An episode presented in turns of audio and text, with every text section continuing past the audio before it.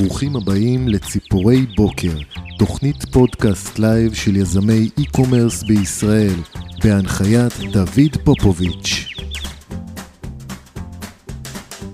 ברוכים הבאים, פרק נוסף בציפורי בוקר, תוכנית הפודקאסט של קהילת יזמי e-commerce בישראל, והפעם שמח לארח את בן יעבץ, אסטרטג לצמיחה עסקית ויועץ שיווק.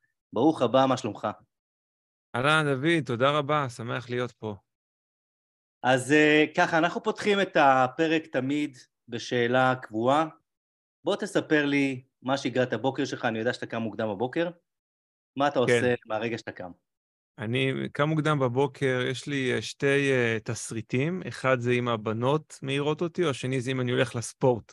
זה נראה קצת אחרת. אם אני הולך לספורט, אז אני קם בחמש, מתארגן, בחמש וחצי אני כבר בקאנטרי, עושה אימון פחות או יותר עד שבע, מגיע הביתה, בדרך כלל לוקח את הבנות אה, לגן, ברגל, אה, חוזר, שמונה, ארוחת בוקר עם אשתי, מקלחת, בדרך כלל בתשע אני מתחיל לעבוד. אה, אם הבנות מעירות אותי, אז בדרך כלל זה גם כן בחמש, אז במקום לעשות כושר, אני מתרוצץ אחריהם בבית ומנסה להכיל אותם ולספק את כל הדרישות שלהם, מכין את כל הארוחות בוקר, את כל ה... לאנץ' בוקסס וזה, ו... ודי אותו דבר, כאילו, משם. תשמע, נשמע כמו אחלה שגרת בוקר. uh, טוב, בואו נספר קצת לאנשים שלא מכירים אותך. Uh, אנחנו קודם כל מגיעים מהעולם של e-commerce פה בפודקאסט הזה, זה הרבה חבר'ה שמגיעים בעולמות של e-commerce, אז אני לא יודע כמה מהמאזינים שלי uh, שעוקבים אחריי מכירים גם אותך, אז בוא תספר קצת uh, מי אתה, מה, מה אתה עושה היום, אה, ומשם נתקדם הלאה. מעולה, יפה. אז כמו שאמרת, אה, היום אני עוסק בכל מה שקשור לאסטרטגיה לצמיחה עסקית אה, וייעוץ שיווקי בעיקר. אני לא מגדיר את עצמי בתור יועץ עסקי, אני חושב שלהגדיר את עצמך בתור יועץ עסקי זה טייטל מאוד מאוד גדול שכולל בתוכו המון המון נדבכים שעדיין אין לי כל כך ניסיון איתם. כאילו, אני עושה את זה לעצמי, אבל לא... ברמה שאני יכול לייעץ לאחרים, אז אני ככה בתחום הזה של, ה, של שיווק, של מכירות, של סיסטם של, אה, של צמיחה. אני כבר אה, למעלה מעשר שנים בתעשייה הזאת. אה, התחלתי, בעסק הראשון שלי בכלל היה פיצריה. התחלתי ככה לנסות לשווק אותו בעצמי, איך שפייסבוק התחיל ככה, פרסום בגוגל לפני איזה 15 שנה. משם ממש התאהבתי בעולם הזה. רגע, אני, אה, אני עוצר אותך, אני רוצה להבין רגע, אתה הקמת פיצריה, שאתה היית... כן. הבעלים. שותף, הבעלים. כן, כן, אוקיי. הפיצאיולו. הפ... זהו, אני לא יודע איך קוראים לזה, פיצאיולו. כן. ולמעשה הקמת את הפיצריה כדי uh, גם לשווק אותה? זאת אומרת, אתה היית אה, איש השיווק או שעשית את הפיצות בעצמך? אז מה שמעניין זה שאז בכלל לא ידעתי שיש דבר כזה שנקרא שיווק. לא הבנתי שום דבר בעסקים, עבדתי ב... עסקי המזון מאז גיל 15 אה, בערך, אה, ואחרי הצבא אה, עשיתי גם הנדסאי חשמל, עשיתי מלא דברים, אנחנו, אנחנו נדבר על זה. דרכו של יזם, ככה זה, אתה יודע, אתה מחפש כן. עד שאתה נוחת על איזה משהו בסוף שהוא מתאים לך. אז, אז בעצם באותה תקופה עבדתי בתור הנדסאי חשמל, בתור איזה איש החזקה בחברת הראל, ואני זוכר שקראתי איזשהו ספר, ובספר הזה אמרו משהו שאם אתה רוצה באמת לשבור את תקרת הזכוכית של ההכנסות שלך, כדאי שתעשה את זה אולי בעזרת עסק, כי שם זה לא מוגבל. אמרתי, או, oh, עסק, אני רוצה לפתוח עסק, איזה עסק אני יכול לפתוח הכי מהר? ופשוט פניתי ל, ל, לבעלים של הפיצריה שעבדתי בה, אה, לפני הצבא וגם קצת אחרי הצבא, אמרתי לו, אה, בוא נפתח אה, עוד סניף. אני יודע שאתה רוצה, בוא נפתח, אני אנהל את כל הצוות ואת הדברים, את המטבח, כמו שעשיתי אז, ואתה ת, תעשה את שלך, אני לא יודע מה אתה עושה, תשווק את זה, ת, תנהל את זה. הוא אמר לי, מה, מאיפה נפלת עליי? שנה לא דיברנו וזה. הוא אמר לי, טוב, תדע שזה פתוח.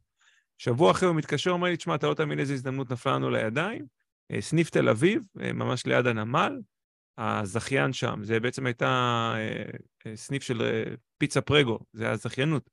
הזכיין שם רוצה לצאת, הרשת רוצה לתת לנו את הסניף, 5,000 שקל בחודש, אנחנו מקבלים את כל הסניף. כאילו, אנחנו מזכירים מהם את הסניף, קונים מהם כמובן את הסחורה, אבל הכל שלנו, תשתמש באופנועים, בצוות, בתנורים, יש שכירות כמובן, והוצאות ועניינים, אבל כאילו, זה הזיכיון, 5,000 שקל בחודש, במקום איזה כמה מאות אלפים לבנות סניף. אמרתי לו, אני בפנים, כאילו, התפטרתי, אה, תוך איזה חודש, חודשיים כבר התחלנו להריץ את הסניף הזה. אה, ואני בעצם עבדתי במטבח עם העובדים, אה, כל הדברים האלה. לא הבנתי בשיווק, לא הבנתי במכירות, לא ידעתי בכלל מה זה. פשוט הבנתי שאנחנו מפסידים איזה 50 אלף שקל בחודש, ואחרי כמה חודשים כאלו שאני מצפה שמשהו יקרה, והוא אומר לי, טוב, עוד קצת פליירים, עוד קצת פה לאוזן, אמרתי, רגע, רגע, יש פה איזושהי בעיה, והתחלתי להעלות כל מיני רעיונות מאוד יצירתיים, כי אני באדם יצירתי, אני גם עוסק בקופי רייטינג היום וזה, אבל אז, לא, שוב, לא, לא הכרתי את העולם הזה בכלל. פשוט היה לי רעיונות ממש טובים, שהוא התנגד לכולם, אוקיי? הוא פשוט סירס אותי לגמרי, ואני זוכר שהלכתי לסטימצקי, אה, ופשוט אה, באתי, אמרתי, שלום, יש לכם אה, ספר על איך להשיג לקוחות לפיצה? והם אמרו לי, סליחה, אנחנו ב-2010, אין נישות, אין דבר כזה, סתם, הם לא אמרו לי את זה, אבל לא היה אז ספרים, אתה יודע, על, תחומים כן. כאלו. היום פה מאחורה יש לי ספר על איך להביא לקוחות למרפאת שיניים. נפתח סרטון יוטיוב, How to. כן, אה, לא היה. אז אמרו לי, טוב, קח איזה ספר אה, על עסקים, לך לשם, למדף הדל הזה, מה שהיה. מצאתי איזשהו ספר, אה, ספר שנקרא "האם שווה להיות עצמאי", של יובל יבנקובסקי, אה, שדרך אגב, סגירת מעגל, היום הוא היועץ שלי, כאילו, אותו בן אדם שאיזה 15 שנה בערך אחרי זה. אבל בספר הזה בעצם גיליתי שלרעיונות שלי יש תוקף. זאת אומרת, לדברים ולדברים שהצעתי. עכשיו, לא הצעתי דברים כאלה משוגעים, כאילו הצעתי, מה, אנחנו בתל אביב, חם, קיץ, אנשים עוברים בדרך לנמל. בואו נשים מכונה של לימונדה, ניתן להם לימונדה חינם, בן אדם יעצור, ניתן לו פלייר. יראה פלייר, אה, יש מבצע, פיצה בעשרה שקלים, פיצה אישית ראשונה, תנסה. מנסה פיצה אישית, בוא ת, תיקח את הפלייר עם שאר הדברים, תזמין מהבית, הזמין מהבית, תשלח לו SMS, יזמין עוד פעם. כאילו כבר הראש שלי חשב בצורת אה, משפך כזה, אבל לא ידעתי כן. איך זה נקרא. אז ללימונדה הוא ממש לא הסכים, אמר כאילו, אני לא נותן שום דבר בחינם, הפיצה ב-10 שקל, בסדר, בוא נעשה את זה. ואז, אני זוכר שאמרתי, אוקיי, אז, אז מה עושים? איך עושים את זה? הוא אמר לי, תשמע, לך לגרפיקאית של הרשת, תגיד לה מה, והיא תעצב לך איזה, איזה פלייר. אז עכשיו ישבתי בבית וחשבתי על איזשהו קונספט. באותה תקופה היה את ה... כל ההפגנות על הצדק חברתי, ואתה אתה זוכר שם אוהלים ברוטשילד, מתי זה היה? זה היה בתקופה 2008, משהו כזה. כן, מחאת הקוטג'. כן, מחאת, זה, זה באותה תקופה. ועכשיו, זה היה מאוד מאוד תוסס וחי. אה, וממש כל יום בדרך אה, חזרה הביתה ברגל הייתי עובר דרך האוהלים, כי הייתי גר שם ממש ליד, אה, ליד רוטשילד. ואני זוכר שפתחו מולנו סניף של טוני וספה. ושם, עם כל המחאה והכל וזה, עדיין אנשים היו הולכים, משלמים 90 שקל לקילו בשביל פיצה, שאצלי זה עולה 10 שקלים. אתה מבין? אז כאילו, זה האבסורד כאילו של החיים בתל אביב. מתלוננים או הולכים קונים פיצה ב... ואז אמרתי, אוקיי, בוא נרכב על זה. אז אמרתי תקשיב, אני רוצה שתעשי לי פלייר, יש לי אותו עד היום, לא מזמן שיתפתי אותו בסטורי. תעשי לי פלייר, שהוא יהיה כזה צבעי מחאה, כזה אדום, שחור, צהוב. בצד אחד תרשמי, גלויה כזאתי, אה, לא צריך להיות טייקון כדי לקנות, אה, אה, כדי ליהנות מפיצה חמה ואיכותית, לא יודע מה. ובצד השני רשמתי פיצה אישית בפרגו, רק עשרה שקלים, בלה בלה בלה. והצבתי את זה, זה יצא ממש טוב, יצא ממש מגניב, זה גם היה כזה עקיצה לטוני וספה שמולנו. ואפילו לזה הוא לא היה מוכן להקציב לי, אה, כאילו, יש כאלה אנשים שמחלקים. הוא אמר לי, לא, זה אי אפשר, הם כבר מחלקים, אה, סגרנו איתם, עזוב. הייתי קם בחמש בבוקר, ועובר ומחלק בתיבות דואר, כאילו, את הגלויה שלי הזאת שיצרתי, רק כדי לראות אם יש לזה תוקף. ווואלה, היה לזה תוקף, אנשים באו, קנו, קיבלו פלייר הביתה, הזמינו, ועשיתי מהלך אחרי זה שבעצם אס.אם.אסים, שגם לזה הוא התנגד, אבל זה עבד. ואז באו מהרשת ושאלו אותי, וואו, מה עשית? איך עשית את זה? זו תוכנה שקניתי, לא יודע בכלל מאיפה, מאיפה הבאתי את זה. ופשוט אמרתי, בואנה, אני אוהב שיווק, אני אוהב את הדבר הזה, זה מגניב, אני עושה פעולה, משהו קורה, אני שולח אס.אם.אס, אנשים מתקשרים, קונים, המכירות עולות, איך עושים רק את זה? בא לי לעשות רק את זה. ואחרי שנה פשוט כאילו אמרתי לו, תשמע, אני לא רוצה להמשיך פה עם ה... לחזור פה אה, מלוכלך משמן וקמח בשלוש בלילה, מסריח הביתה, כאילו. בא להתעסק עם השיווק, הוא אומר לי, תשמע, זה... מי יעשה את זה? אי אפשר, אין מה לעשות. טוב, אז אני, אני אעזוב ואני אעשה את זה. ומאז חיפשתי את עצמי במשך תקופה ארוכה. אז uh, בניתי אתרים והרצתי קמפיינים, ומכרתי מזוזות באצי עוד לפני שזה היה בכלל משהו. הייתה לי ידידה שאמרה לי, תשמע, הכנתי מלא מזוזות מעץ זית, היה לה דוכן באילת, והיא עברה לצפון ולא היה לה איפה למכור את זה. אמרתי תקשיב, יש איזה אתר כזה שמוכרים כל מיני דברים, אני בא אלייך הביתה עם מצלמה, נסעתי אליה לצפון, אני מצלם את כל המזוזות ומעלים אותם לאצי, והתחלתי למכור מזוזות ב-60 דולר באצי, לפני שזה היה... זה שידעתי מה זה e-commerce בכלל. אה, הייתי משכיר, הייתי סוחר ומשכיר בחזרה דיר, אה, אה, דירות ב-Airbnb, לפני שזה היה משהו, זה היה לפני איזה עשר שנים, כאילו, מצאנו איזו דירה, תל אביב, שיפצנו וזה, עד שעלו עלינו, וכל מיני הרפתקאות הזויות, כאילו, בעולם הזה, עד שבעצם הבנתי ש, ששיווק זה מה שאני אוהב. אשתי פיזיותרפיסטית, דרך אגב, זה גם אחד מהגלגולים, ובעצם הייתי צריך לעזור לה להביא לקוחות, אז התחלתי לנסות עליה כל מיני דברים שלמדתי, כי לא היה לי באמת עסק שאני יכול לנסות על עצמי. אז התחלתי לנסות עליה ניסויים, על העסק שלה. אה, מדריכים, אה, דף פייסבוק, אני זוכר שאפילו פעם התלהבתי, אמרתי, וואו, אפשר לקנות לייקים. קניתי לה איזה אלפיים לייקים לדף כן. העסקי, ואז כאילו הבנתי למה זה גרוע, פשוט ישבתי כל הלילה ומחקתי את כל הלייקים של כל הפרופילים המזויפים, מלא מלא דברים, ואז התחלתי לשתף. מה, מה, מה מקורות הידע שאתה בעצם אה, רכשת את כל הידע הזה בשיווק, או שזה הכל על ניסוי וטעייה? המון המון ניסוי וטעייה. אה, המון אה, קורסים קטנים שמצאתי בכל מיני מקומות, המון המון ספרים, אה, וגם רעיונות, אתה יודע, לקחת משהו אחד שעובד פה ולהתאים אותו לעכשיו. אחד מהדברים שאני שואב מהם המון המון השראה ומאוד מאוד אוהב, זה כל מיני קופי רייטינג של תחילת ה-1900, כאילו, כן? תחילת המאה ה-20, אפילו 1800 גם עדיין התחילו לכתוב קופי שם, ואני זוכר ש... גם, לא זוכר איפה שאתה, יודע, לפעמים אתה שומע איזה משהו, ואתה אומר, טוב, נשמע רעיון מגניב. אני מהדפוקים שאשכרה עושה את זה, אוקיי? מישהו אמר, אה, אה, אתה צריך לקחת קופי ולשכתב אותו בכתב יד. אמרתי, מגניב, אני אעשה את זה. ועשיתי את זה חודשים, כאילו. ופתאום אתה אומר, וואו, אוקיי, אז ככה זה עובד, אוקיי? אז, אז כל תקופה אני עושה איזשהו משהו מטורף כזה, זה אתגר כזה לעצמי. אה, ומשם מגיע הידע. אז התחלתי לשתף אנשים אחרים, ועם הזמן, כאילו, אנשים פנו אליי ורצו לזכור את השירותים שלי. אה, ועם הזמן רצו שאני אלמד אותם, התחלתי לעשות קורסים. אה, ואחד הפרויקטים הגדולים שהיו לי היה מעבדה לשיווק דיגיטלי, שדרך אגב, אה, ככה סוד, אולי עוד מעט זה יעשה קאמבק, אבל זה היה איזשהו אתר חברים מאוד מאוד גדול שבניתי עם איזשהו שותף, ושם לימדנו הרבה מאוד אה, משווקים, איך עושים אוטומציות ומשפכים וכל מיני דברים. גם חבר'ה שעשו e-commerce, היה לנו קורס בשופיפיי, אני מדבר איתך לפני שמונה שנים, אנשים פתחו חנויות ומשפכים ועניינים, אה, והיה מאוד מאוד מעניין. הפרויקט הזה גם כן נסגר, כי קצת החזון שלנו הלך לכיוונים אחרים, אבל אז בעצם, בגלל שהצלחתי לבנות חברה כזאת גדולה, אני מדבר איתך על משהו ש... שבשנה בערך 3,500 אנשים רכשו את הקורסים, היה לנו בערך כמה מאות אנשים במועדון, אז התחילו לפנות אלינו, אליי, וכנראה גם שותף שלי, כל מיני עסקים אה, מאוד גדולים עם צוותים ועניינים, ו... ולאט לאט ככה עליתי ברמת השירותים שאני מציע. אם פעם זה היה רק קמפיין, רק שיווק בפייסבוק, זה כבר נהיה כאילו, אוקיי, בוא נתכנן משפך, בוא נוציא לפועל קמפיינים, בוא נעשה קריאייטיב. אה, בוא נתכנן את מסע הלקוח, והיום כאילו אני ממש לקחתי על עצמי ממש להיכנס לתוך צוותים של שיווק ומכירות ולהכשיר את הצוות. אה, יצא לי להכשיר קופירייטר, קופירייטרים במשרדי פרסום, אה, לעבוד עם המייסדים ולעזור להם לבנות system, שיטת עבודה לצמיחה. אז, אז כל הזמן אני גדל, וכשאני גדל אני משתף, וכשאני משתף אז עוד אנשים רוצים לבוא ולקבל מזה, ואני שמח, כאילו, מצאתי את הדרך שלי, לדעתי, לצמוח ולהצמיח אחרים, וזה מדהים, מרגיש שמצאתי את המקום שלי. אתה שמת אצבע בעצם על היכולת אה, צמיחה שלך, mm-hmm. לאור העובדה ששיתפת הרבה תוכן לאורך הזמן? זאת אומרת, אתה לגמרי. יכול לראות אה, הלימה בין שיתוף התוכן שלך לגדילה שלך האישית? לגמרי, אני שיתפתי תוכן בערך שנה לפני שבכלל ידעתי מה יש לי למכור.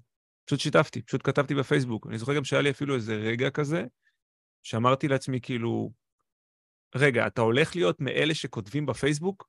נכון? כי, כי רוב האנשים לא כותבים בפייסבוק, אוקיי? אם יש לי, יש לי איזה 5,000 חברים, כמה מהם כותבים? רוב האנשים הם צרכני תוכן, הם לא... בדיוק, רוב האנשים, כן. תוכן. בדיוק, רוב האנשים צרכנים. אני חושב שמה שהיה לי רגע כזה שאמרתי כאילו, טוב, אז אתה תהיה מאלו. אתה יודע, ויש איזשהו שלב כזה ש... אתה, אתה יודע, אתה מחליף חברים, אתה יודע, הדברים משתנים בחיים, ואמרתי כזה, טוב, אז החברים האלו, כאילו, של... אז הם בטח יצחקו עליי, אתה יודע, כי, כי יש את yeah. החברים של פעם, תמיד כל דבר קטן שסוטה מתוך הסטטוס קוו, הם, הם מבקרים. אז אמרתי, יאללה, זה גם ככה לא כזה קשר חזק כבר, אז uh, נראה מה יהיה.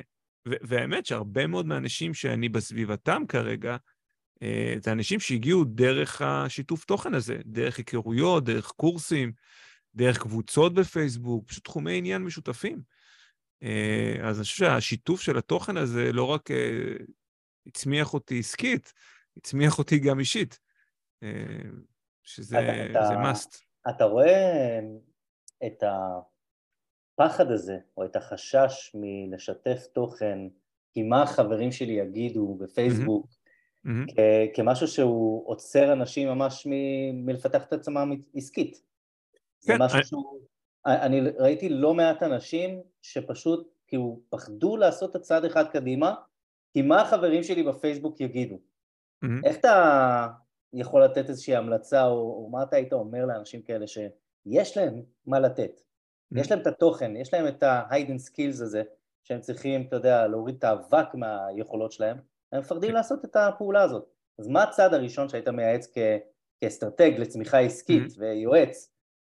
איך היית נותן uh, ככה מענה לבן אדם שרוצה עכשיו uh, להתחיל להתחיל לעשות את הצעד הראשון. יפה, זו שאלה מעולה. אני חושב שהפחד הוא לא מחברי הפייסבוק שלי, אלא מהחברים האמיתיים והמשפחה, שבמקרה זה כל מי שיש לי בפייסבוק. Okay? אוקיי? וזה הקטע, שאתה אומר, כאילו, אל מי אני מדבר? את, מי זה מעניין בכלל? כאילו, אני אכתוב, אמא שלי תעשה לי יופי, כל הכבוד. אה, זה יהיה קצת מביך. אז באיזשהו מקום, אה, אחד מהצעדים הראשונים זה בעצם, זה, זה, זה למצוא את הסביבה שכן רוצה לשמוע את מה שיש לך להגיד. אומרת, אחד מהדברים שאני עשיתי, אמרתי לך שוב, לפני שעוד היה לי בכלל עסק, לפני שידעתי בכלל מה אני מוכר, הייתי הולך לכל מיני קורסים, סדנאות וזה, התחלתי להוסיף את המשתתפים.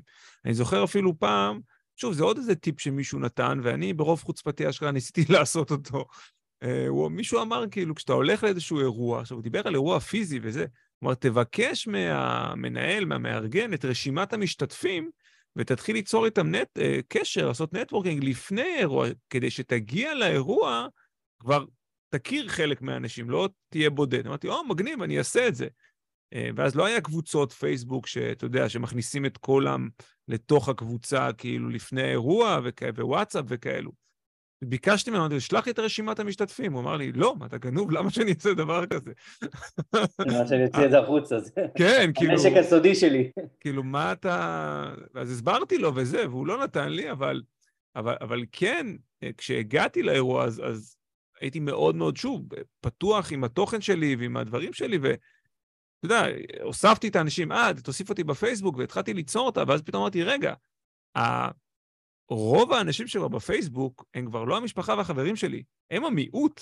כאילו, רוב האנשים זה אנשים שפגשתי בסביבות עסקיות, רלוונטיות, שרוצים לשמוע, כי הנה, עמדנו שם, באירוע הזה בהפסקה, היה להם שאלה, היה לי מה להגיד, הם ישבו והקשיבו לי. אז אם הקשיבו לי פה, כנראה שהם יקשיבו לי גם שאני אכתוב בפייסבוק. אז זה לא מדבר אל המשפחה ולחברים, אני מדבר אליהם. ואז היה לי אל מי לדבר. אז אם אתה לא יכול לעשות את זה בצורה הזאת, להוסיף את האנשים, ולדעתי היום זה מאוד מאוד קל, כי אתה מספיק שאתה נרשם לאירוע, מוסיפים אותך לקבוצה, מוסיפים אותך לפייסבוק, תציע חברות לכולם, מה קרה? ואם לא, תמצא קבוצה, תמצא איזושהי מסגרת שבה אתה כן יכול לכתוב, ועם הזמן תוציא את זה גם החוצה, זה בסדר. לגמרי. אז בוא תספר לנו רגע, מהם מקורות הטראפיק שלך היום? זאת אומרת, היום כשאתה כותב תוכן, איפה אתה כותב mm. אותו? איך אנשים מגיעים אליך? מה המשפך שאתה מזרים דרכו את ה... מחמם דרכו את הקהל בסוף אה, לקנייה? יפה. יפה. אז תראה, אני, אפשר להגיד שאני מכרתי כמעט כל דבר בתעשיית. המומחים, כמעט בכל דרך אפשרית.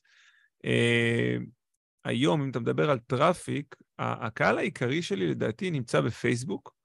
Uh, אני, יש לי מנהלת סושיאל שבעצם לוקחת את כל התכנים שלי, uh, חותכת uh, רעיונות כמו פה, כמו כזה, רעיון בפודקאסט, או רעיונות אחרים, או הרצאות לחתיכות קטנות ומפיצה אותם. אה, גם באינסטגרם, גם בטיקטוק, גם בלינקדאין, גם ביוטיוב Shorts. היא עושה, מפיצה את הכל. ניסיתי לעשות את זה לבד, אני פשוט לא עומד בזה, זה פשוט, זה, זה, זה, זה מתיש. כן. גם יש לך יותר מדי כשרות, אתה יודע, לא, לא, אתה יותר מדי חותך, יותר מדי זה, היא מוציאה, אני אומר, טוב, יאללה, זה לא מושלם, אבל לפחות שיצא. אבל היא יודעת, היא יודעת למצוא את, ה, אתה יודע, כן. את המחט ברמת השחת, היא יודעת ממש למצוא את זה. הנקודות שבהן צריך לחתוך. זה must, לדעתי הקישור הכי הכי חשוב היום זה לאו דווקא איפה מעלים את זה, או איך מעלים את זה, זה שטויות כאילו, אבל באמת. למצוא את, ה, את הנקודה של התוכן, כמו שאמרת, את, ה, את הפתיחה הטובה, את הנושא המעניין, את הסיפור, אה, כן, זה לא פשוט, לא כל עורך יודע לעשות את זה. אני צריכה לשבת על שעות של חומר. כן, אה, אתה יודע, הם, הם רואים, נגיד, נגיד זה עכשיו פודקאסט, אז היא רואה את הפודקאסט, ובתוך פודקאסט היא תוציא עשר חתיכות, נגיד, אתה יודע.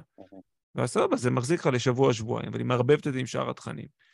אה, אז, אז זה נגיד הטראפיק האורגני, אפשר להגיד. אה, שוב, אני עושה פרסום ממומן, כמובן, אתה יודע, אם נגיד יש לי איזשהו אירוע שאני מרים. אה, בדרך כלל אנשים, כרגע יש לי איזשהו מסע לקוח ש, שבעצם בו אני, אני מקדם תוכן, כמובן, זה שלב המעורבות שנקרא אצלנו, ואז בשלב הבא של ההרשמה אני מציע בעצם את מפת משפך, מפת מסע ערך הלקוח, שזה בעצם שיטת העבודה שאני עובד איתה, אה, היום אני אה, קיבלתי רישיון להשתמש בתכנים של חברה אמריקאית בשם דיגיטל מרקטר. אה, הרבה מאוד שנים אני עוקב אחריהם ומשתמש ב framework שלהם, אבל בצורה כזאת שאני צריך להתאים את זה, אתה יודע, לעברת את זה, ל- ל- לשלב את זה עם דברים אחרים. כן, אבל, אבל כש... באחד מה... עבדתי עם איזשהו סטארט-אפ שנקרא מיינטק, היום זה נקרא מיינדשיפט. בעצם עוזר אנשים בגמילה. אה, מעישון ופחמימות וסוכרים וכל מיני דברים כאלו. ובעצם אה, באתי שם כאילו ממש לבנות את האסטרטגיה השיווקית וממש לבנות איזשהו צוות של שיווק. ושמתי לב שאני הולך ו- ולוקח יותר ויותר ויותר כלים מדיגיטל מרקטר, ואז פשוט פניתי, אמרתי, תגידו, אפשר להשתמש בדברים האלה? אמרו לי, כן, יש לנו תוכנית שותפים כזה, משלמים בוכטה של כסף, ויש לך רישיון להשתמש בזה. אז אמרתי, יאללה, עשיתי את זה ולמדתי מהם המון. אז בעצם הדבר הראשון שאני מציע בחינם זה את מפת מסע ערך הלקוח שלהם, שזה בעצם שיטה של שמונה שלבים שעוזרת אה, לבנות ולתכנן איזשהו תהליך שיווק ומכירה. אה, ברגע שאנשים מקבלים את זה, הם מקבלים גם הצעה להירשם לאיזושהי סדנה, שאני עושה בערך פעם בשלושה חודשים. עוד מעט אני הולך לעשות את זה יותר קטן ואינטימי, אבל פעם בחודש. אה, מגיעים לסדנה, מגלים את שיטת העבודה, יושבים, מתכננים איתי ביחד אה, מסע לקוח, מקבלים עוד כל מיני כלים, ואז אני מציע בעצם איזושהי פגישה, בדרך כלל איזושהי פגישה בתשלום, לבוא ולהיכנס וממש לראות מה הם בנו, מה המסע לקוח שלנו, לתת להם איזשהו פיצוח, ולמי שמתאים, אז יש איזושהי תוכנית, תוכנית ליווי שנקראת מאיץ הצמיחה, שבעצם במשך חצי שנה אני אני עוזר להם לעשות אופטימיזציה בכל המסע לקוח, ממש עם הכלים של דיגיטל מרקטר, יש כלים שאני פיתחתי, מה שעוברים שלב-שלב ומוודאים שהכל בנוי כמו שצריך, מזרימים תנועה, עושים קמפיינים, אם צריך, uh, לוקחים ספקים, אני מתווך, אני, אני עוזר לעשות חיבורים. מי קהל היעד של ה... בעצם של לקוח אז, הזה? כ, אז כרגע, קהל, שוב, מסע לקוח כל עסק צריך, כל עסק יכול לעשות. הלקוחות שאני עובד איתם כרגע, שוב, שאני טוב בלעבוד איתם, ואני אני עובד עכשיו על להפוך את התוכנית גם לדיגיטלית, ככה שכל אחד יוכל בעצם לעשות איתה. כרגע, כשאני עובד, אני חושב שהערך הכי גדול שאני מביא, זה לעבוד מול איזשהו מייסד או מנכ"ל אה, או בעלים של עסק, שיש לו איזשהו צוות שיווק ומכירות כלשהו. זאת אומרת, אולי יש לו איזשהו מנהל שיווק, או כותב תוכן, או מנהלת סושיאל שהיא in-house, יש לו איזשהו איש מכירות אחד או שתיים, או צוות, גם יצא לי לעבוד עם צוותים של 40 אנשי מכירות, ויש שלושה אנשי, יש שלושה מנהלי מכירות שעובדים, ואני פשוט מכניס את כולם בחדר ועושים ביחד תהליכים כאלו, מאוד אינטראקטיביים, שביחד מתעדים את מסע הלקוח, וחושבים על, על, על מעמדי המרה, ובונים ביחד תסריט מכירה, ומה שזה עושה, זה מגניב, כי זה לא רק... עוזר לשפר את השיווק, זה גם עוזר לרתום את כל הצוות לאיזושהי מטרה משותפת ולראות. זה... פה זה בעצם התחיל. כשנכנסתי לעבוד עם מיינטק, גיליתי שהעסק עובד מאוד מאוד טוב, אבל כל אחד מחזיק חלק אחר במסע לקוח. המנכ"לית היא אחראית על כל מה שקשור להופעות בתקשורת, רדיו וטלוויזיה. המנהל שיווק אחראי על, ה, על הדיגיטל. יש איזה מישהו אחד שעושה SEO שבכלל הוא יושב איפשהו ואף אחד לא יודע מי זה. מישהי אחרת עושה את הסושיאל מדיה. אמרתי, רגע, רגע, רגע, רגע. בוא ניכנס רגע לחדר אחד, בוא נשב רגע, בוא נתעד ונמפה את זה. ואז פתאום, אה, אז אתה עושה את זה? אה, רגע, וזה מתחבר לזה. אה, אז בעצם שתינו עושים אותו דבר. אה, אוקיי. וכשכולם מבינים את זה, פתאום יש מטרה משותפת. אין פתאום את, ה, את הריב הזה על, אה, אתה לא עשית עבודה טובה, או המכירות, למה אתם לא מוכרים? פתאום כולם ביחד מנסים להניע את הלקוח בתוך המסע לקוח שלו, לתת לו ערך בדרך ולקבל גם ערך בחזרה. אה, וזה בעצם תהליך אה, ממש ממש פורץ דרך, ש, שבאמת למדתי מדיגיטל מרקטר, והיום אני שבסופו, מה, מה התוצאה בסופו של התהליך? התוצאה, אני קורא לדבר הזה צמיחה עסקית נצחית, אוקיי? Okay? זאת אומרת, היכולת שלך לצמוח כל הזמן בעסק, לא להגיע למצב שיש לך איזושהי תקרה זכוכית, ולדעת בעצם מה הצעד הבא שאתה צריך לעשות. כי הרבה פעמים כשאנשים נתקעים באיזושהי תקרת זכוכית בצמיחה שלהם, אומרים, אוקיי, מה אני עושה עכשיו? יאללה, בואו נחליף את הכל, נעשה וובינר, או בואו נמציא מוצר חדש או משהו. אבל הם עושים את זה רק כי אין להם איזושהי אסטרטגיה ומדדים שמחוברים אחד לשני ואומרים להם, אוקיי, הנה נגיד הצוואר בקבוק, אם אני משחרר את זה, אני יכול לצמוח. ובתהליך הזה, ברגע שאתה מחבר את המדדים הנכונים, אני קורא להם מדדים מכווני פעולה, זאת אומרת, משהו שאני אשכרה יכול לעשות עליו פעולה ולהצמיח אותו לאיזשהו מסע לקוח שכולל לא רק... אה, מה ההבדל הרי בין מסע לקוח למשפך? משפך נגמר ברגע שמישהו קונה. אז יכול להתחיל במשהו חינמי, שאז אתה עושה לך אפסל ואיזה OTO, ו... אבל זה נגמר. אבל מסע לקוח אה, אמיתי, הוא ממשיך וממשיך וממשיך, לא רק עד שהלקוח קונה. זה הספירלה של גוגל.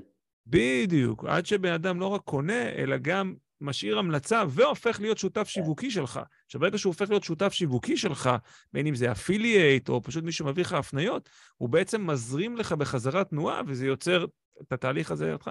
אז כל אחד מהשלבים של מסע לקוח אפשר לעשות אופטימיזציה ואפשר לשפר, וזה באמת המטרה. עכשיו שוב, אני עובד חצי שנה עם עסקים.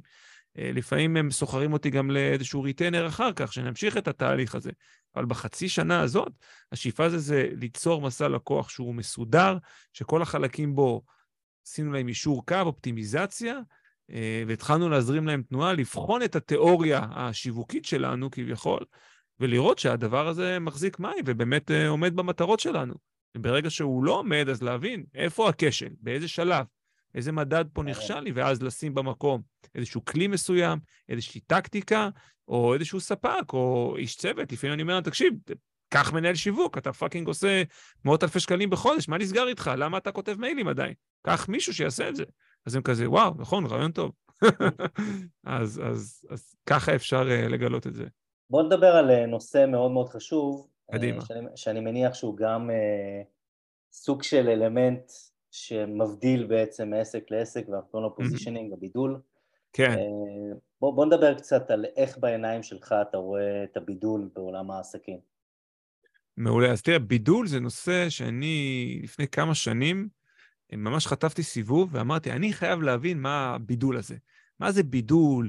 ההוא אומר USP, זה אותו דבר, זה שתי דברים, מה, איך מבדלים? אם בידלתי, אז מה אני עושה עם זה? אני זוכר שממש אה, השאלה הזאת הטרידה אותי, פשוט לקחתי הפסקה של כמה חודשים מהחיים, ממש ככה. פשוט uh, צללתי בנושא, קראתי כל ספר שמצאתי, עשיתי מלא קורסים על הנושא, ובעצם גיליתי שהבידול אה, uh, שמחפשים, הם מחפשים איזה דבר אחד, אוקיי? אבל בידול אמיתי הוא לא דבר אחד שמבדל אותי, הבידול הוא אמור להיות רב-שכבתי, אוקיי? Uh, זה צריך להיות משהו שמורכב מכמה וכמה אלמנטים. ואחת מהדוגמאות הכי טובות שנותנים לבידול זה השורה של אה, אה, דומינוס, השורה הנצחית. נכון? זה, הם אומרים, פיצה חמה וטריה, הדלת ביתך, תוך 30 דקות או פחות, באחריות. אוקיי? Okay? או, או שהפיצה חינם, משהו כזה.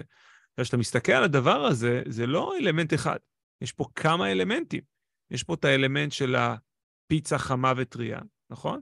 כי אם תחשוב על זה, מי שסיפר את הסיפור המקורי, ויש ספר גם משהו מעניין שכתב המייסד של אה, דומינוס, נקרא לי, הוא נקרא פיצה טייגר או משהו כזה.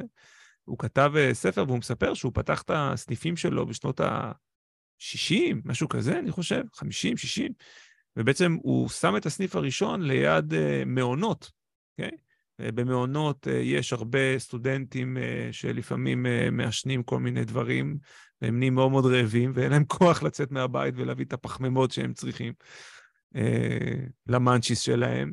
והוא אמר, אוקיי, אז בואו נעשה להם בעצם משלוח. ועד אז לא היה בכלל את הקונספט של משלוח. זאת אומרת, באותה תקופה, או שהיית מחמם פיצה קרה, או שהיית הולך למסעדה איטלקית וקונה פיצה. לא היה דבר כזה פיצה חמה וטריה עד הבית, שזה כבר, כאילו, זה כבר שתי בידולים. עד הבית זה שירות, פיצה חמה, אוקיי? Okay? ולא פיצה קפואה, זה עוד אה, בידול. שים לב מה אין פה, טעימה. אף אחד לא כן. הבטיח להם שתהיה טעימה. היא תהיה חמה והיא תהיה טריה, נפלה אותה הרגע. טריה זה המילה האחרת כן, לטעימה. כן, ואז אז עד דלת ביתך, תוך 30 דקות, זאת אומרת, יש גם אחריות של זמן. זאת אומרת, יש גם פה איזושהי תוצאה שאתה תקב... שיקרה לך תוך 30 דקות, הפיצה תגיע, וגם באחריות מלאה, זאת אומרת, נחזיר לך את הכסף, שזה אלמנט של הצעה. תראה איזה מסר רב-שכבתי, שעד היום, דרך אגב, אנשים בטוחים שהפיצה אמורה להגיע תוך חצי שעה, אין כבר את ההתחייבות הזאת לדעתי. אף אחד לא זה. אני, דרך אגב, בארצות הברית, אני הבנתי ש, שביטלו את האחריות המלאה הזאת בגלל שהמון המון שליחים עשו תאונות. כי בעצם זה היה עליהם. הם היו אלו שצריכים להחזיר את הכסף אם זה לא מגיע בזמן. אז הם פשוט היו טסים ודורסים מה שיש בדרך להגיע עם, ה, עם הפיצה, פשוט הורידו את זה כי היה מלא מלא מלא אה, תאונות, אבל, אה, אבל ככה הם בעצם אה, בידלו את עצמם. ו, והבידול הרב-שכבתי הזה ממש כאילו, אמרתי, אוקיי, יש פה איזשהו משהו. ישבתי וחקרתי, זה ממש בניתי איזשהו אה, תהליך שמאפשר אה, ליצור, ליצור אה, אה, דבר כזה. אה, ודרך אגב, ב-31 לחמישי יש איזשהו אה, אירוע שנקרא Press for Web. אני ממש הולך להראות את כל התהליך הזה, ש, שחוץ מכמה עסקים שאשכרה עשיתי להם את התהליך הזה, די גנזתי אותו. כאילו אמרתי, אוקיי, נחמד, הבנתי את זה, הלאה. בוא, בוא, בוא נעבור הלאה. לא, לא התכוונתי לפתוח סוכנות בידול או סוכנות מיתוג או משהו כזה, זה היה נחמד, אבל... אה, והיום אני מבין כאילו שזה חלק מתמונה הרבה יותר גדולה של איזושהי שיטה שקשורה לקופי רייטינג, אני קורא לה שמונה שפות למכירה, אז בידול זה אחת, אחת משפות המכירה שלי, אז אני כנראה אחזור לזה בקרוב, אבל בכנס אני שם באמת אראה את השיטה ש, ש, שבה אני משתמש כדי לעשות את זה. ואני זוכר אה, שיש לו איזשהו משרד פרסום מאוד מאוד גדול אה, פנה אליי ואמר לי, תקשיב, אנחנו בבעיה עם איזשהו לקוח, אנחנו צריכים את עזרתך. אה, לא משנה מה אנחנו עושים, קמפיינים, קריאיטיב, זה לא עובד. אמרתי לו, אוקיי, מה הבעיה? הוא אומר, הלקוח הזה הביא איזשהו מוצר בשוק ה anti-aging, במשך שנים הוא ניסה לחנך את השוק, להבין שצריך את הדבר הזה, ועד שהצלחנו, וכבר אנחנו באיזשהו peak של מכירות, פתאום גם שתי חברות מאוד מאוד גדולות אה, בשוק פשוט התחילו לייבא את, ה, את התוסף הזה, אה, סגרו עסקה עם כל הפארמים, פשוט שמו את זה בפארם עכשיו, הוא היה מוכר רק אונליין ובטלפון. וקמו לו מלא מלא מלא מעתיקנים אה, שמוכרים גרסה עם הרבה פחות חומר פעיל, אז הם יכולים למכור את זה בחצי מחיר, ועד שהוא עשה את כל העבודה הקשה, פתאום כולם, כן, קוצרים את הפירות שהוא, כן. ואמרתי, אוקיי, זה נשמע פה שהוא עשה את העבודה הקשה, עשה את החינוך שוק, אבל עכשיו השוק מחונך, וזה השלב שפה בידול אמור להיכנס, אוקיי? כי אנשים, עכשיו, זה לא שיש פתרון יחיד שבאים רק אליו, יש פה המון פתרונות, יש פה המון מוצרים, ועכשיו אנשים יכולים לבחור, אז למה שיבחרו דווקא בו? שזה בעצם השאלת מפתח מאחורי בידול, נכון? למה כן, שיבחרו דווקא בי, לעומת כל אחד אחר, אה, אה, או אפילו לא לעשות כלום, יש כאלה שאומרים. שזה רוב, רוב הפעמים אנשים בוחרים לא לעשות כלום, דרך אגב. כן.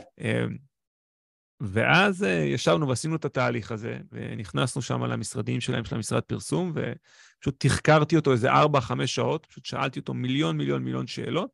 ישבנו וממש אה, דירגנו את הנקודות בידול העיקריות, ופשוט מצאנו כמה דברים מאוד מאוד אה, חשובים שהוא עושה ממש ממש טוב, שאחרים לא עושים, לא יכולים לעשות, לא מוכנים לעשות, והקהל שלו מאוד מאוד רוצה. דרך אגב, שזה בעצם הנוסחה של הבידול, כאילו. אם אני מסתכל, אם יש, נדמיין שיש איזה שלושה עיגולים כאלו, מה שאני עושה ממש טוב, מה שהלקוחות שלי ממש רוצים, ומה שהלקוחות שלי, ומה שהמתחרים שלי עושים, אז כאילו הבידול נמצא בחלק הזה בין מה שאני עושה טוב, הלקוחות רוצים, אבל המתחרים לא עושים, אוקיי? שמה זה נקודת הבידול. אז מצאנו כמה דברים כאלו. בעצם מה שעשינו זה קודם כל, הרמנו אותם לחזית. זאת אומרת, אם יש דף, עשינו דף נחיתה חדש, הסוכנות עשה לו, עשה לו דף נחיתה חדש והכל, פשוט הרמנו את זה על החזית, הרמנו את זה למעלה, כדי שאיך שאתה נכנס לדף, הדברים האלו יופיעו, אוקיי? אבל מעבר לזה, גם הבנו שיש, שהנקודה העיקרית בעצם שהוא מוכר, הוא חשב שהוא מוכר את התוסף הזה, אוקיי? אבל הבנו שהוא בעצם בכלל לא מוכר את התוסף. הוא מוכר את, ה, את הניסיון שלו, אוקיי? שלו ושל הצוות שלו, בהתאמת התוסף במינון הנכון, לקהל הנכון. זאת אומרת, הוא אומר, תשמע, אנשים קונים אונליין, אבל הרבה פעמים הם קודם כל מתקשרים אליי ושואלים, רגע, אני אישה בת 50 שככה וככה, כמה אני צריכה לקחת, איזה סוג אני צריכה. הוא אומר לה, תקחי את זה ואת זה. אומרת, תודה רבה, והולכת קונה. אמרתי לו, תקשיב, זה משהו שבפארם לא יכולים לעשות. מי תייעץ להם? היועצת יופי שמה? היא לא יכולה. המתחרים הקטנים שלך, אין להם את הקיבולת, הם סתם מנסים לגנוב מכירות ויש להם איזה עוד איזה מוצר בתוך סקאלה של מוצרים שהם גנבו. לך יש את הניסיון, לך יש את הידע. אמרתי, תפסיק, אפילו ההנאה לפעולה לא צריך להיות קנה עכשיו. בוא נביא אותם פשוט לשיחות טלפון, נתאים להם יו. את הדבר הזה. כן. אז הוא אמר, וואו, כאילו, לא חשבתי על זה. כאילו, אני תמיד ניסיתי לבטל את השיחות ו- ושלא יתקשרו. אמרתי לו, לא, לא, לא, לא, זה הכוח שלך, זה הבידול שלך. אף אחד אחר לא יכול לעשות את זה. והוא שינה פשוט את כל המודל שלו, והיום כשאתה נכנס נגיד לאתר, אז הדבר הראשון שקופץ לך זה כאילו חלונית, שהוא, כן, היום זה, כאילו, זה כאילו בנאלי, אבל, אבל זה לא היה. ייעוץ ללא, שיחת כן. ייעוץ ללא uh, תשלום. עולה כזה, שלום, אני אנה, יועצת היופי, uh, בוא, תני לי לעזור לך, בואי נדבר, מה, מה נתאים לך את זה? וזה פשוט שינה את כל, ה, את כל, ה, את כל העסק. Uh, אז, אז, אז זה ככה היה אחד מהלקוחות שעשיתם את התהליך הזה, וזה היה, וואלה, יש פה משהו. אז כאילו... זה לקוח e-commerce דרך אגב.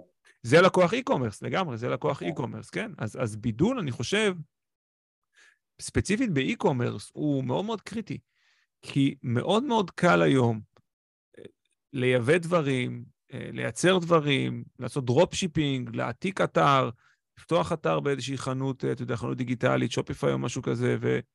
ותחרות מאוד מאוד גדולה להריץ קמפיין. כאילו, אתה יודע, כל מי שפותח חנות אה, אינטרנטית, זה הרבה יותר קל, אבל גם זה אנשים שהם הרבה יותר savvy, uh, כאילו, הם הרבה יותר, uh, אתה יודע, מתוחכמים מבחינה דיגיטלית. זה לא כמו עכשיו, uh, אתה יודע, לעשות uh, תחרות בין פלאפליות, אוקיי? כאילו. צריך להקים פה, צריך צוות, צריך לגייס, צריך מכונות, וכמה אנשים שפתחו פלאפל ומבינים בשיווק, כאילו, אבל פה, וואלה, זה מפלצות שיווק, כאילו, אתה, אתה לא הולך לפתוח חנות אינטרנטית אם אתה לא מבין קצת בשיווק ויש לך איזושהי זיקה לזה. אז כבר אתה נכנס לזירה הרבה יותר uh, תחרותית. אז הבידול חייב להיות פה, uh, וזה קריטי לדעתי. מה, מה דעתך דרך אגב על dropshipping? האמת שאף לא פעם... אתה לא, אתה לא בעולם הזה של ה e-com, אז אני מעניין... לא, לא, בואו בואו. את הצד האובייקטיבי שלך כבן אדם כן. שמסתכל מהצד. תראה, לא ניסיתי dropshipping אף פעם, אה, אבל אני מכיר את הרעיון הרבה מאוד זמן, אה, ואני זוכר שזו הייתה תקופה שזה קסם לי, שאמרתי כאילו, אם אני יכול בעצם, לא מדבר איתך על dropshipping, כל מיני חרטות כאלה שאתה הולך, קונה ושם מודעה באמזון, קונה באי-ביי, או כאילו כל הדברים האלו שזה יותר עבודת נמלים מאשר אה, עסק. אני מדבר כאילו למצוא באמת ספק איכותי, שיש לו מוצרים, שהוא פחות יודע לשווק אותם, אוקיי? להיות מפיץ שלו בעצם, ולבוא ולבנות איזה אתר עם קופי יותר טוב, עם, עם אתה יודע, לשים את ה... את היתרונות המהותיים קדימה, אולי לצלם תמונות יותר טובות והכול. זה נשמע לי עסק לגיטימי לכל דבר. כאילו, ברור שעוד אחרים יכולים לעשות את זה, בסדר, אבל אתה יודע, אתה גם יכול לסגור בלעדיות עם מישהו, כאילו. אה, זה היה נשמע לי רעיון מאוד מאוד טוב בתקופה, ולא יודע, לא, לא, לא ניסיתי אותו אולי כי לא... לא יודע, לא, לא כך הבנתי בעניין של חנויות אינטרנטיות וזה, לא, כאילו... לא ידעת, לא ידעת מאיפה להתחיל, כמו רוב האנשים. כן, יכול להיות שלא ידעתי איפה להתחיל. כן. הנישה, איזה מוצרים. כן, כן. אני, אני חושב שכאילו אני, אני יותר נהניתי באותה תקופה מ... מ... מ... מ... בכלל, עד היום, כאילו, מ... מללמוד, ללמוד וליצור את, ה... את הפרמוורק. נראה לי כאילו, לא שנהנית לא... מהמגע עם אנשים פשוט, להיות בקשר עם אנשים ולעזור לאנשים בפן, ה... כן. בפן הבין-אישי, כי במותג e-commerce אין לך את, את כן. הפן הבין-אישי הזה, אתה לא באמת אה, עוזר ונוגע בבן אדם. כן, כן. כן, אני, אני, אני פשוט, אני חושב שאני אני מאוד uh, מוקיר תודה ומאוד רוצה לתרום בחזרה לכל ה, כל תעשיית המידע. שזה משהו כן. שאני מאוד, כל פעם שניסיתי לסטות מזה ולתת שירותים או משהו כזה, הייתי ממש גרוע. אני ממש גרוע בלתת שירותים. כאילו, אם אתה סוחר אותי לאיזשהו פרויקט, כאילו, אני, אני, אני בסבל רב, כאילו, בין אם זה קופי או קמפייני או זה, לא, לא, אני מתרחק אז, מזה. אז איפה אתה יותר פורח? בייעוץ? אני יותר פורח בייעוץ, אני יותר פורח בלימוד, אה, אני יותר פורח ב... זה, זה כאילו שני קיצונים, כאילו, אני מאוד מאוד טוב בלשבת פה במאורת השיווק שלי, בשקט שלי, לקחת מלא מלא חומרים, לחבר אותם ביחד, ללעוס אותם ולצאת איזשהו framework ממש קל וברור להבנה שהוא, שהוא עובד. זה מערת הטלף שלי.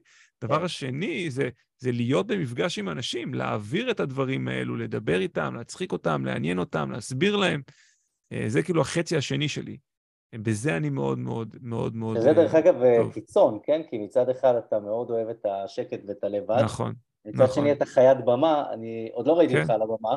כן. אומר שככה, מהשיעורי בית שעשיתי וקצת מהאנשים ששמעתי עליך, אתה עולה על הבמה ואתה... כן, אני מאוד אוהב. זה קצת דיסוננס בין, ה... בין ה... להיות לבד לבין להיות סופרסטאר על הבמה. אומרים שאני נועה קירל של עולם השיווק. לא, סתם. אז יאללה, גמר אורוויזיון. יאללה. טוב, כן. יפה. אמ, שאלה אחרונה ככה, לפני שאנחנו מסיימים, אמ, איך אתה רואה את ההמשך של עולם השיווק בישראל? וואו. לאן זה הולך? מה קורה עם ה-AI? מה קורה פה עם כל החבר'ה שכולם נהיים יועצים עסקיים ויש פה בתי ספר של יועצים עסקיים שזה סוג של סרט נע, ממש פס כן. עצוב, יועצים עסקיים, אה, לאן זה הולך? תראה, אני, אני אגיד לך, מצד אחד זה, זה, זה קצת מטריד כשאתה רואה את זה מהצד, ואפילו קצת מסוכן לדעתי, אה, כשהרבה מאוד, אה, אתה יודע, אני אגיד ילדים, כי אנחנו רואים את זה, אבל, אבל שוב, מה, מה, מה זה ילדים? כאילו, יש במעבדה לשיווק דיגיטלי ש...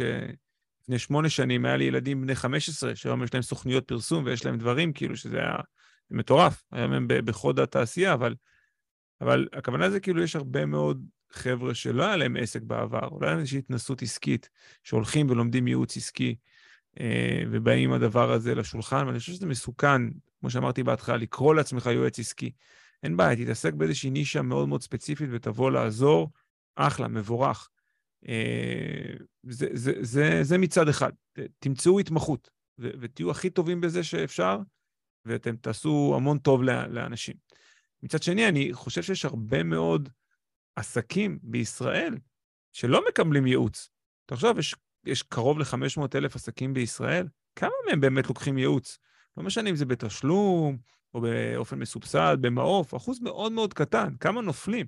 זאת אומרת, כל עוד השוק הזה יצמח ויצמח ויגיעו לעוד אנשים, זה מעולה. כי, אתה יודע, הדרך הראשונה, שגם אני עשיתי בעולם הזה, זה לפנות לאנשים שאתה מכיר, ולהגיד להם, אוקיי, תן לי להתנסות עליך. אני זוכר שהיה לי איזה חבר שפתח בר באותה תקופה, שוב, תקופה מאוד ארוכה, לא, לא ידעתי במה אני טוב. אמרתי לו, מה אתה צריך? אתה פותח בר, מה אתה רוצה? הוא אומר, אני רוצה אתר. בניתי לו אתר.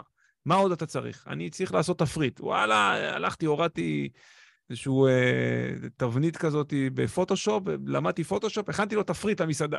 כאילו, עשיתי הכל. אבל כשאתה בהתחלה, אתה מפיץ, אתה פונה לקרובים, אתה פונה למשפחה, זאת אומרת, המעגלים האלה מתרחבים, ויותר ויותר אנשים מבינים היום בכלל את הערך של לימוד, שזה מבורך. כי כאילו אנחנו אמורים להיות עם הספר, אז אה, אנחנו יכולים להיות עם הקורס, או עם ה... לא יודע איך לקרוא לזה. עם הספר. עם הצריכת תוכן. עם הסופר ועם האי-קומרס, זה גם יכול להיות uh, טוב. אבל כן, אתה יודע, המעגלים האלה גדלים, גדלים, גדלים, ואנחנו רואים אנשים שפורצים לחו"ל ומנסים את זה.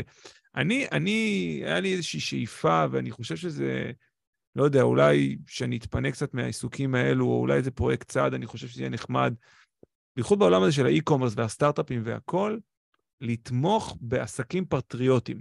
אוקיי? אנחנו נמצאים בתקופה, לא יודע מי, מתי אתם שומעים את זה, אבל כל הסיפור הזה עם הסטארט-אפים שמוציאים כספים מהארץ בגלל הרפורמה המשפטית ובלה בלה בלה. ואני חושב שזה עוול גדול מאוד למדינת ישראל, כי היכולת שלנו לחיות פה ברווחה במדינה כל כך קטנה, שכולה בת 75 שנה, היא הרבה בגלל הדברים האלו, בגלל הסטארט-אפים והתמיכה והמערכת וה, הכלכלית פה שנבנתה כדי לתמוך ב, ביוזמות כאלו. ואני חושב שזה מבורך שאנחנו נתמוך בעסקים שיכולים לצאת לחו"ל ולמכור בדולרים, ביורו, בדברים, ולהביא את הכסף הזה בחזרה הביתה, ו... וזה לדעתי הכוח שלנו. אז אני אשמח שיותר אנשים יעשו את זה, והלוואי שאני, יהיה לי את הפנאי אה, לעשות את זה. ואי-קומרס זה אחת מהדרכים לעשות את זה, לגמרי. לגמרי. אי-קומרס וסטארט-אפים, אה, באמת שתי דרכים מאוד טובות אה, כן. לייצר עסק. דרך אגב, בשונה מפיצריה, אתה לא צריך לשים פה אה, מאות אלפי שקלים. לגמרי. גם לא בסטארט-אפ וגם לא בעסק e-commerce. זה, זה שני, מבחינתי עסק e-commerce זה כמו סטארט-אפ לכל דבר. נכון, לגמרי. אתה בונה אותו כ, כמותג, כ micro-brand. ממש. יפה, אז סיימנו באופטימיות. בחזון, חזון גדול לעתיד. לגמרי, בחזון, ואנחנו נציין עוד פעם את כנס Press for Web. Press for Web, ב-31 לחמישי 2023, לא יודע אם אתם שומעים את זה, באבניו, בקריית שדה התעופה, איירפורט סיטי, כן? הולך להיות אירוע ממש גדול. אני די מתרגש, האמת.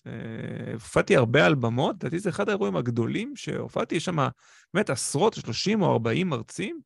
וואו. כן, יש כאילו... הרבה, ו- ויש גם פאנלים, אני מעביר את הפאנל של האי-קומרס. יס. Yes. והולך להיות מאוד מעניין. חבר'ה באמת ברמה מאוד גבוהה מגיעים, אנשים שעושים את העבודה ביום-יום, ובשונה, אני חייב לציין את זה, שבשונה מכנסים אחרים, הכנס הזה הוא לא בהגדרה שלו מסחרי, אתה לא תראה mm-hmm. שם חסות של דה מרקר או כל מיני mm-hmm. כאלה חברות מאוד גדולות ששמות את החסות ואז שמות גם את כל התוכן שלהם mm-hmm. בתוך הכנס. פה הכנס מורכב מאנשי מקצוע מהשורה הראשונה בישראל. לגמרי. וזה מה שמייחד אותו, מאפיין אותו, והאמת היא שבשבילי זאת הפעם הראשונה שאני משתתף בכנס הזה, הוא כבר רץ כמה שנים, mm-hmm. אבל אני חושב שגם עבורי וגם הרבה חבר'ה שמגיעים מעולמות ה e-commerce השתתפו בכנס הזה פעם ראשונה, כי עד עכשיו זה היה דיגיטל והרבה אה, אנשים שמייצרים אתרים, בוני אתרים. כן, זה, היה Press for Web, זה היה כאילו, לא, זה היה Press for Word, כאילו WordPress, עכשיו זה פתחו את זה לגמרי ל web. אז זה היה הרבה חבר'ה מה Elementor ומה WordPress ומהבוני אתרים והדיגיטל וה web, ועכשיו פתחו את זה ממש לדיגיטל ואי-קומרס, ואני מניח שאנחנו נראה לא כן. מעט חברים שם. זה מהכנסים האלה שכאילו אתה, אתה מסתכל על התוכניה ואתה כזה, שיט, אני צריך ללכת לשלוש הרצאות באותו זמן, למה אני לא יכול להתפצל, כאילו? בדיוק. אז, אז כן, אז הולך להיות מעניין, אבל בסדר, גם שנה הבאה נוכל להגיע. לגמרי. אז יאללה. זהו, אנחנו נסיים פה. בן, המון המון תודה על הדברים, היה סופר מעניין. בכיף, שמחתי להכיר סוף סוף. כן, סוף סוף.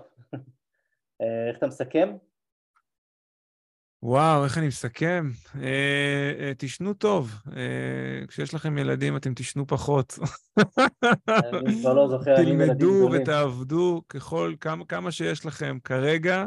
אה, כן, תנו בראש. ולא לשכוח אה, ללמוד, ללמוד לגמרי, לגמרי. אז בן, המון תודה, שיהיה המון בהצלחה, וניפגש בכנס בקרוב. יאללה, להתראות. ביי ביי.